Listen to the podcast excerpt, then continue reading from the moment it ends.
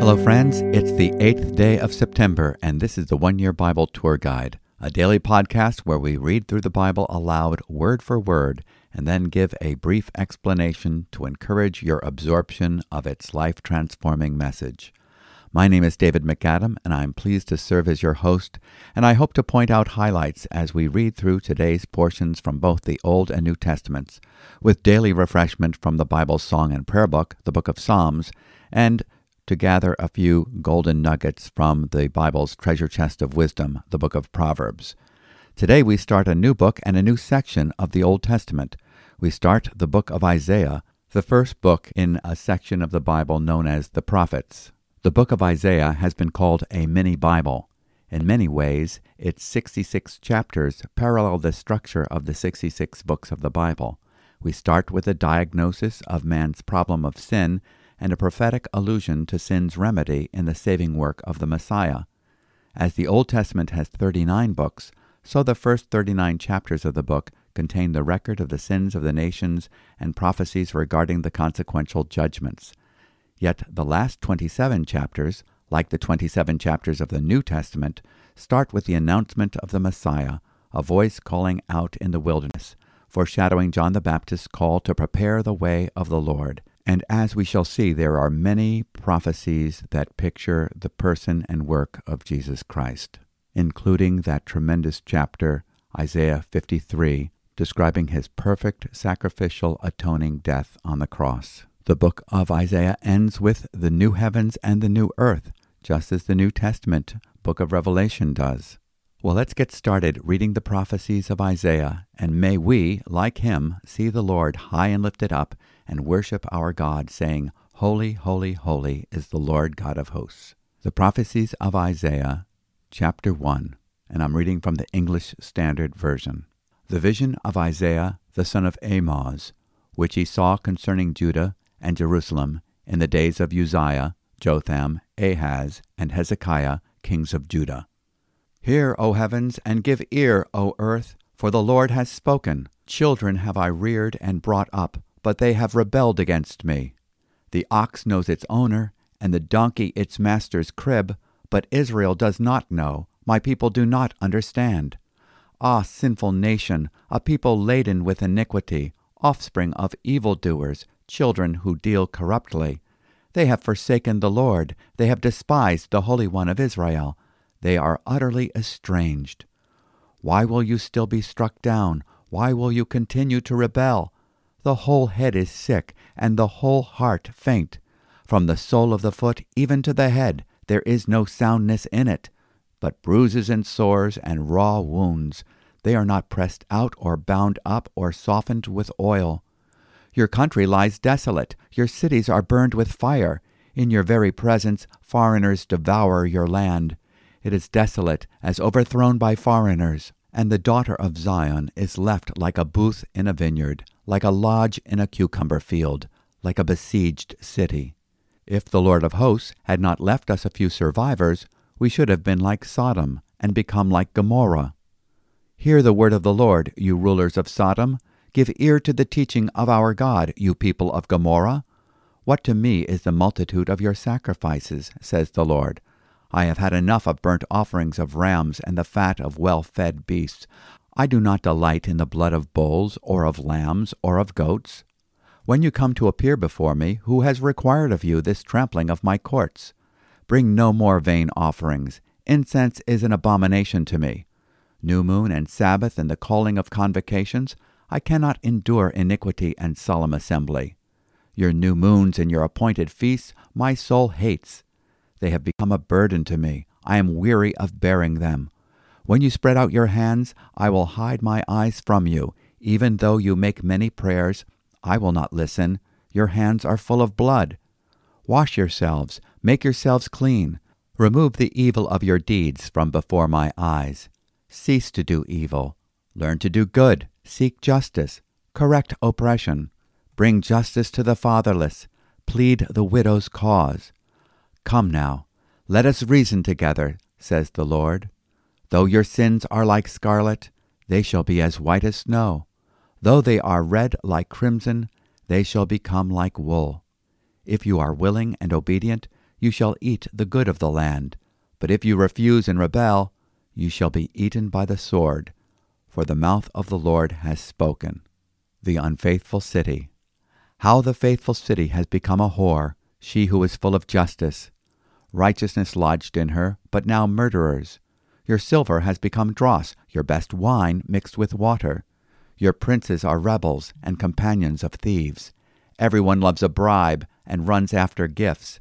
They do not bring justice to the fatherless, and the widow's cause does not come to them. Therefore, the Lord declares, the Lord of hosts, the mighty one of Israel, Ah, I will get relief from my enemies and avenge myself on my foes. I will turn my hand against you, and will smelt away your dross as with lye, and remove all your alloy. And I will restore your judges as at the first, and your counselors as at the beginning. Afterward you shall be called the city of righteousness, the faithful city. Zion shall be redeemed by justice, and those in her who repent by righteousness. But rebels and sinners shall be broken together, and those who forsake the Lord shall be consumed. For they shall be ashamed of the oaks that you desired, and you shall blush for the gardens that you have chosen. For you shall be like an oak whose leaf withers, and like a garden without water. And the strong shall become tinder, and his work a spark, and both of them shall burn together with none to quench them. Chapter 2 The Mountain of the Lord. The word that Isaiah the son of Amoz saw concerning Judah and Jerusalem. It shall come to pass in the latter days that the mountain of the house of the Lord shall be established as the highest of mountains, and shall be lifted up above the hills. And all the nations shall flow to it, and many peoples shall come and say, Come, let us go up to the mountain of the Lord, to the house of the God of Jacob, that he may teach us his ways, and that we may walk in his paths.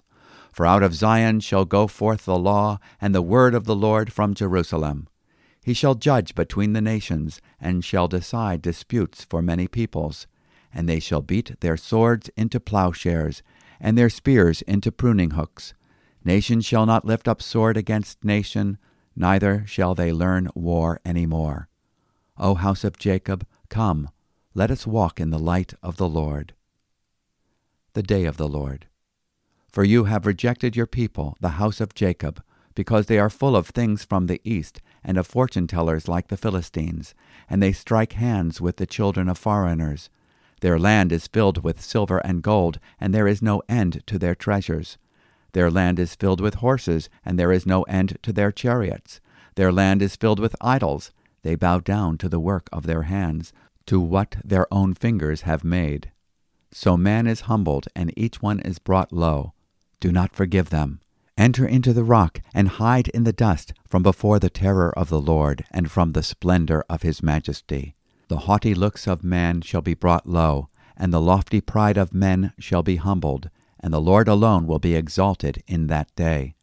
For the Lord of hosts has a day against all that is proud and lofty, against all that is lifted up, and it shall be brought low, against all the cedars of Lebanon, lofty and lifted up, and against all the oaks of Bashan against all the lofty mountains, and against all the uplifted hills, against every high tower, against every fortified wall, against all the ships of Tarshish, and against all the beautiful craft.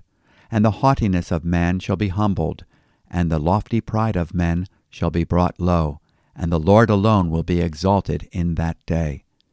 And the idols shall utterly pass away, and people shall enter the caves of the rocks and the holes of the ground, and before the terror of the Lord, and from the splendor of his majesty, when he rises to terrify the earth.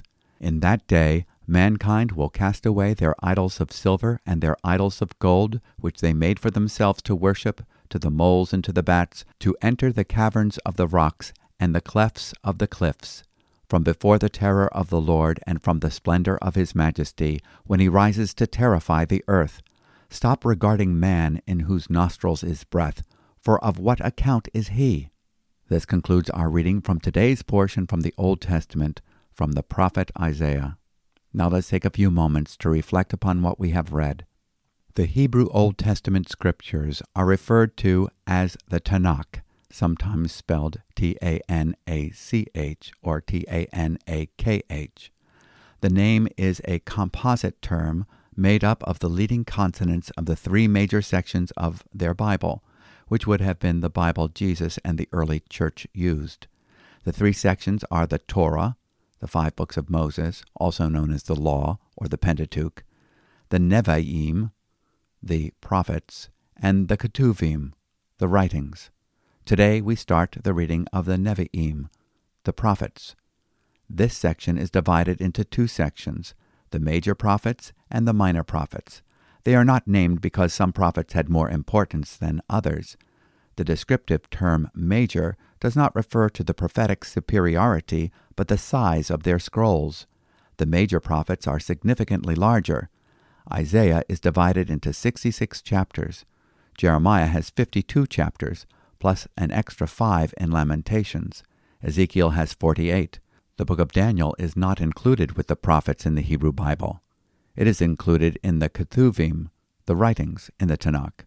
The prophecies of the remaining twelve prophets, from Hosea to Malachi, are much shorter books, and therefore they are called the minor prophets. The book of Isaiah is considered a mini Bible for many reasons. Isaiah has 66 chapters, the Bible has 66 books. The book of Isaiah has two major sections with an historical hinge in chapters 36 through 39. The first section of Isaiah, including the historical hinge, has 39 chapters with an emphasis on the law and the righteous government of God. The Old Testament of the Bible has 39 books with the same emphasis. The second section of Isaiah has 27 chapters, chapters 40 through 66, with an emphasis on grace, salvation, and the future reign of Christ and the new heavens and new earth. The New Testament has 27 books with the same emphasis. The New Testament alludes to the book of Isaiah approximately 250 times and quotes it explicitly at least 50 times. Isaiah has been called the fifth evangelist, and the book has sometimes been referred to as the fifth gospel because Christ is featured so predominantly. Christ's virgin birth, his sinless life, his attesting miracles, his substitutionary death, his resurrection, his second coming, and his future reign are clearly presented. Isaiah probably began his ministry several years before Uzziah's death in 740 BC. He continues to prophesy during the reigns of at least four kings Uzziah, Jotham, Ahaz, and Hezekiah. According to tradition, he was sawn asunder during the reign of evil King Manasseh, although the Bible does not explicitly claim this, nor do we have any proof that this was so. But this martyrdom death is referred to in Hebrews chapter 11 verse 37. Isaiah means salvation of the Lord or deliverance of the Lord. He prophesies of five deliverances. Number 1, the deliverance of Judah from Assyrian invasion in chapters 36 and 37. Number 2, the deliverance of the nation from the Babylonian captivity in chapter 40. Number 3, the future deliverance of the Jews from their dispersion among the Gentiles in chapters 11 and 12. Number 4, the deliverance of sinners from judgment. And number 5, the final deliverance of creation from the bondage of sin in the new heavens and new earth in Isaiah 66, verse 17 and following. The predictive elements of Isaiah's prophecies are remarkable. His accurate predictions of the Babylonian exile and his naming of the Achaemenid ruler Cyrus, who would issue the decree permitting the Jews to return to Israel and the subsequent post exilic period, prompted modern skeptics to believe there must be two or three Isaiahs, writing at different times. They note that the tone of the second section, the last 27 books, must indicate another Isaiah. Yet Luke affirms the single authorship of the scroll of Isaiah in Luke chapter 4 verses 17 through 19 when Jesus opens the scroll and reads from Isaiah 61 verses 1 and 2 in the second section. He ascribes the passage to Isaiah rather than an unknown poet of the Maccabean period or later. And the book of the prophet Isaiah was handed to him, and he opened the book and found the place where it was written, the Spirit of the Lord is upon me, because he anointed me to preach the gospel to the poor. He has sent me to proclaim release to the captives and recovery of sight to the blind, to set free those who are oppressed, to proclaim the favorable year of the Lord. The Gospel according to Luke, chapter 4, verses 17 through 19. The scroll of Isaiah is the most intact of all the manuscripts among the Dead Sea Scrolls, dating from 125 BC and containing all 66 chapters. There is no substantive manuscript evidence to support more than one author. Chapter 1, verse 1 introduces the scroll's author and focus. The vision of Isaiah, the son of Amoz, concerning Judah and Jerusalem, which he saw during the reigns of Uzziah, Jotham, Ahaz, and Hezekiah, kings of Judah. Isaiah chapter 1, verse 1. Chapter 1 of Isaiah has a similar theme to Psalm 50, which we read a few days ago. In poetic language, God summons his creation, the heavens and the earth, to bear witness against his people, proving their disobedience, while also extending mercy to a faithful remnant. Isaiah chapter 1 verse 2 and Psalm 50 verse 1. It is also similar to Deuteronomy chapter 32 verse 1. Give ear, O heavens, and let me speak, and let the earth hear the words of my mouth. God is calling his people into the courtroom before all of creation in heaven and earth to prove their disobedience. This chapter also proves human depravity and yet the offer of forgiveness and deliverance to be received through faith in Messiah. Oxen and donkeys are known for special intelligence, and yet they have enough sense to recognize the hand that feeds them and the one who owns them. Not so with these people, who like sheep have turned astray. Isaiah chapter 53, verse 6. In Isaiah chapter 1, verse 3, we read, An ox knows its owner, and a donkey its master's manger. But Israel does not know, my people do not understand. This is the diagnosis. The whole head is sick, and the whole heart is faint. From the sole of the foot even to the head, there is nothing sound in it, only bruises, welts, and raw wounds, not pressed out or bandaged, nor softened with oil. Isaiah chapter 1 verses 5b and 6. The consequence of sin is widely felt. We see a pattern that is often repeated in human history. First, apostasy. People abandon faith in the Word of God, their Creator. Secondly, moral awfulness in verse 4. And then political anarchy. Isaiah had access to the kings of Judah and the leaders in the royal court. God has had enough of their hypocrisy. They go through the motions, pretending to be devout with their religious observances, but their hearts are far from faithfulness to God's word. He calls God's people to repentance, warning them of judgment and urging them to take God's offer of mercy. Come now, let us reason together, says the Lord. Though your sins are as scarlet, they will be as white as snow. Though they are red like crimson, they will be like wool.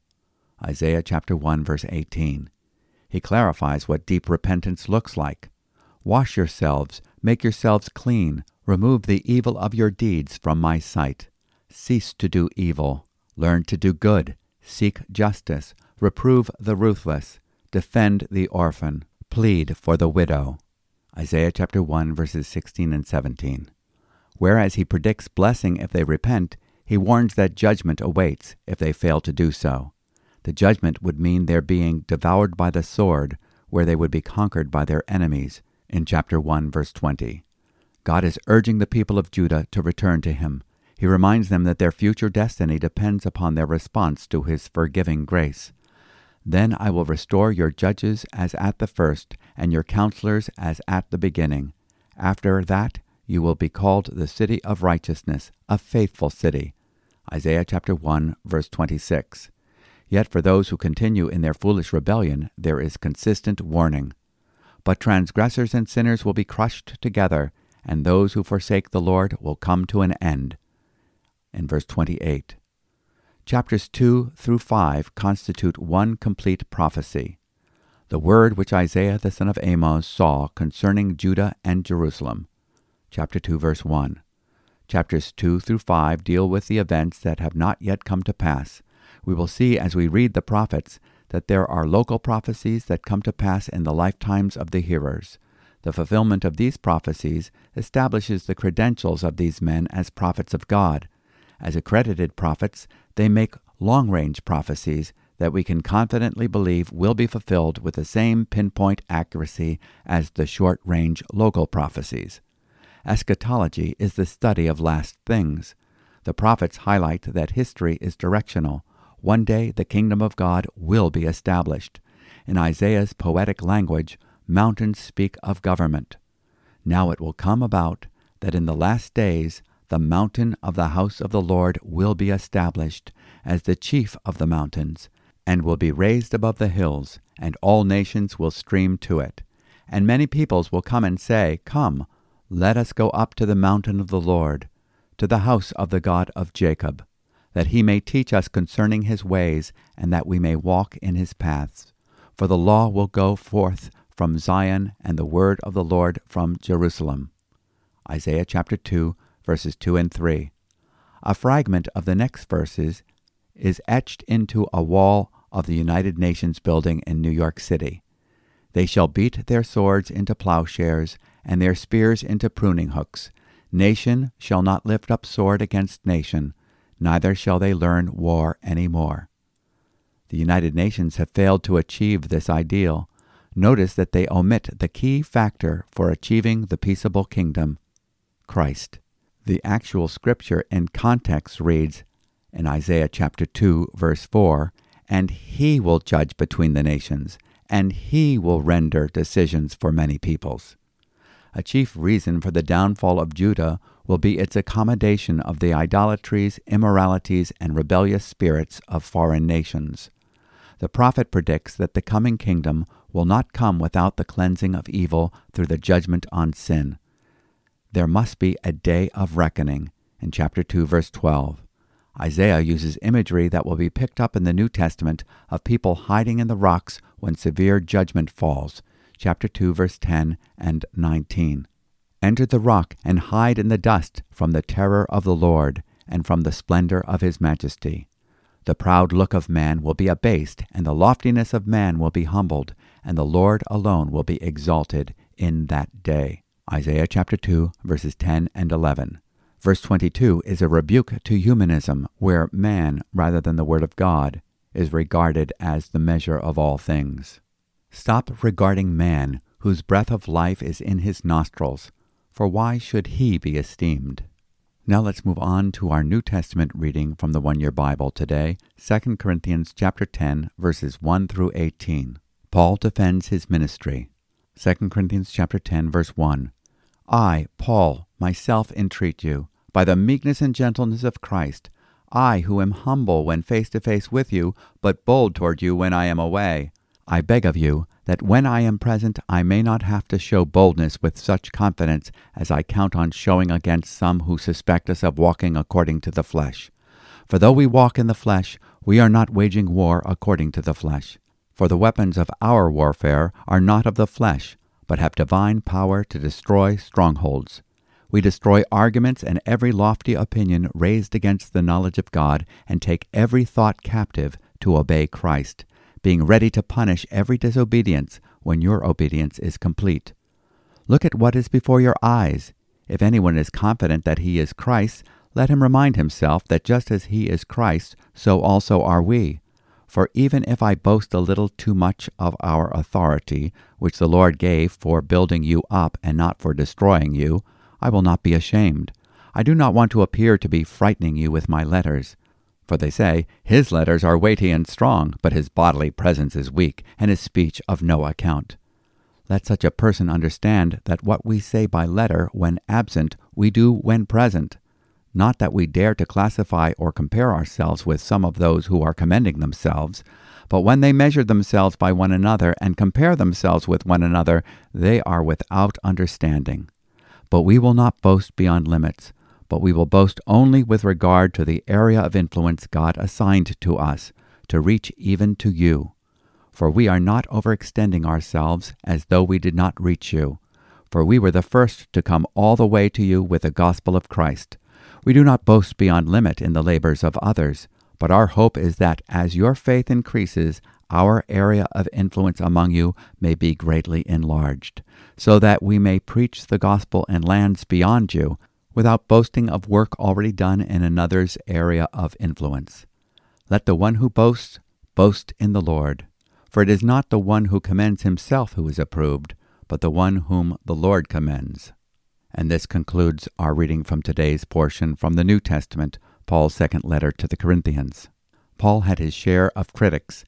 They accused him of being bold in his letters and soft and meek in his personal interactions. His defense is that he intends to be true to the word and character of Christ, which can be both meek, gentle, courageously bold, and convicting. His confidence as a minister of the gospel is not in his own powers of persuasion, his own wisdom and strength, but the powerful ministry of the Word of God. The weapons of our warfare are not of the flesh. Jesus clarifies this truth. It is the Spirit who gives life, the flesh profits nothing. The words that I have spoken to you are spirit and are life. John chapter 6 verse 63. Paul describes his ministry through the means of the preached word. We are destroying speculations and every lofty thing raised up against the knowledge of God, and we are taking every thought captive to the obedience of Christ, and we are ready to punish all disobedience whenever your obedience is complete. 2 Corinthians chapter 10 verses 5 and 6. The word is a two-edged sword in Hebrews chapter 4 verse 12 that convicts of sin, punishing disobedience, while bringing to life fresh obedience in the heart of every believer by the power of the Spirit. Paul often finds himself in the awkward position of having to defend himself before his detractors. He is confident in his calling and in the means by which he is fulfilling that calling. He is secure in the knowledge that he is operating within the proper sphere of his God given authority and spiritual competence. Paul, while affirming his apostleship, is not a lone ranger. He recognizes and values the ministries of others and sees how their spheres of authority and ministry complement his in 2 Corinthians chapter 10 verses 16 through 18. Next we move to the book of Psalms and we'll be reading Psalm 52 verses 1 through 9. The steadfast love of God endures. To the choir master, a maskil of David, when Doeg the Edomite came and told Saul, David has come to the house of Ahimelech. Psalm 52. Why do you boast of evil, O mighty man? The steadfast love of God endures all the day. Your tongue plots destruction like a sharp razor, you worker of deceit. You love evil more than good, and lying more than speaking what is right. You love all words that devour, O deceitful tongue. But God will break you down forever. He will snatch and tear you from your tent. He will uproot you from the land of the living. The righteous shall see and fear, and shall laugh at him, saying, See the man who would not make God his refuge, but trusted in the abundance of his riches and sought refuge in his own destruction? But I am like a green olive tree in the house of God. I trust in the steadfast love of God for ever and ever. I will thank you for ever because you have done it. I will wait for your name, for it is good in the presence of the godly. In this psalm, David has been betrayed by Doeg the Edomite. Edomites were descendants of Esau, enemies of Jacob. Doeg was one of the sycophants who catered to the whims of King Saul to gain power and wealth. When David is fleeing from Saul, he found temporal refuge within the house of Ahimelech. With evil intent, Doeg reports David's whereabouts to Saul. David expresses his anger in this psalm. He complains about his enemies. He could be referring to either Doeg or King Saul and refers to his enemy as O mighty man or O big shot, implied, Who do you think you are? David's description of his enemy could also describe our own sin nature. You love evil more than good, falsehood more than speaking what is right. You love all words that devour, O deceitful tongue. Psalm 52, verses 3 and 4 but God will bring judgment on the enemy. This is a picture of the work of the cross that terminates the rule of the old sin nature, the flesh. But God will break you down forever. He will snatch you up and tear you away from your tent and uproot you from the land of the living. Selah. Psalm 52, verse 5. In contrast to the man who would not make God his refuge, in verse 7, David describes his inheritance in the Lord. He is like a green olive tree in the house of the Lord. Psalm 52, verse 8. And we conclude the psalm with verse 9 I will give you thanks forever, because you have done it, and I will wait on your name, for it is good, in the presence of your godly ones. And we will conclude our Bible tour today by going to the book of Proverbs and withdraw from its treasure chest a nugget of wisdom. Proverbs 22, verses 26 and 27. Be not one of those who give pledges, who put up security for debts. If you have nothing with which to pay, why should your bed be taken from under you? This reminds us don't become a slave to debt or a sucker to loan sharks. Let's pray. Father, we thank you for the prophets and for their portrayal of the person and work of your Son, Jesus Christ our Lord. We acknowledge that we are sinners who desperately need the mercy that was shown to us at Calvary. How assuring it is to know that our sins, as blatantly obvious as a crimson stain, you have erased. We rejoice knowing that our record of wrong has been wiped clean and made as white as snow. Fill us with your Holy Spirit and enable us to function boldly in the sphere of authority and competency that you have given us. In Jesus' name, Amen. Well, congratulations on making a start on the 23rd book of the Old Testament, the prophecies of Isaiah, and we look forward to being with you tomorrow as we continue our Bible reading tour. If you would like to know more about New Life Community Church and its ministries, or you would like to subscribe to a daily email with a written copy of our commentary on the one year Bible reading, you can go to our website, newlife.org. And if you have any questions or comments, or this has blessed you in a special way, you can write us at podcast at newlife.org. We are grateful for this time that we have together, and our prayer is that you enjoy the rest of your day that you be filled with the Spirit, speaking to yourselves in psalms, hymns, spiritual songs, singing and making melody in your heart to the Lord.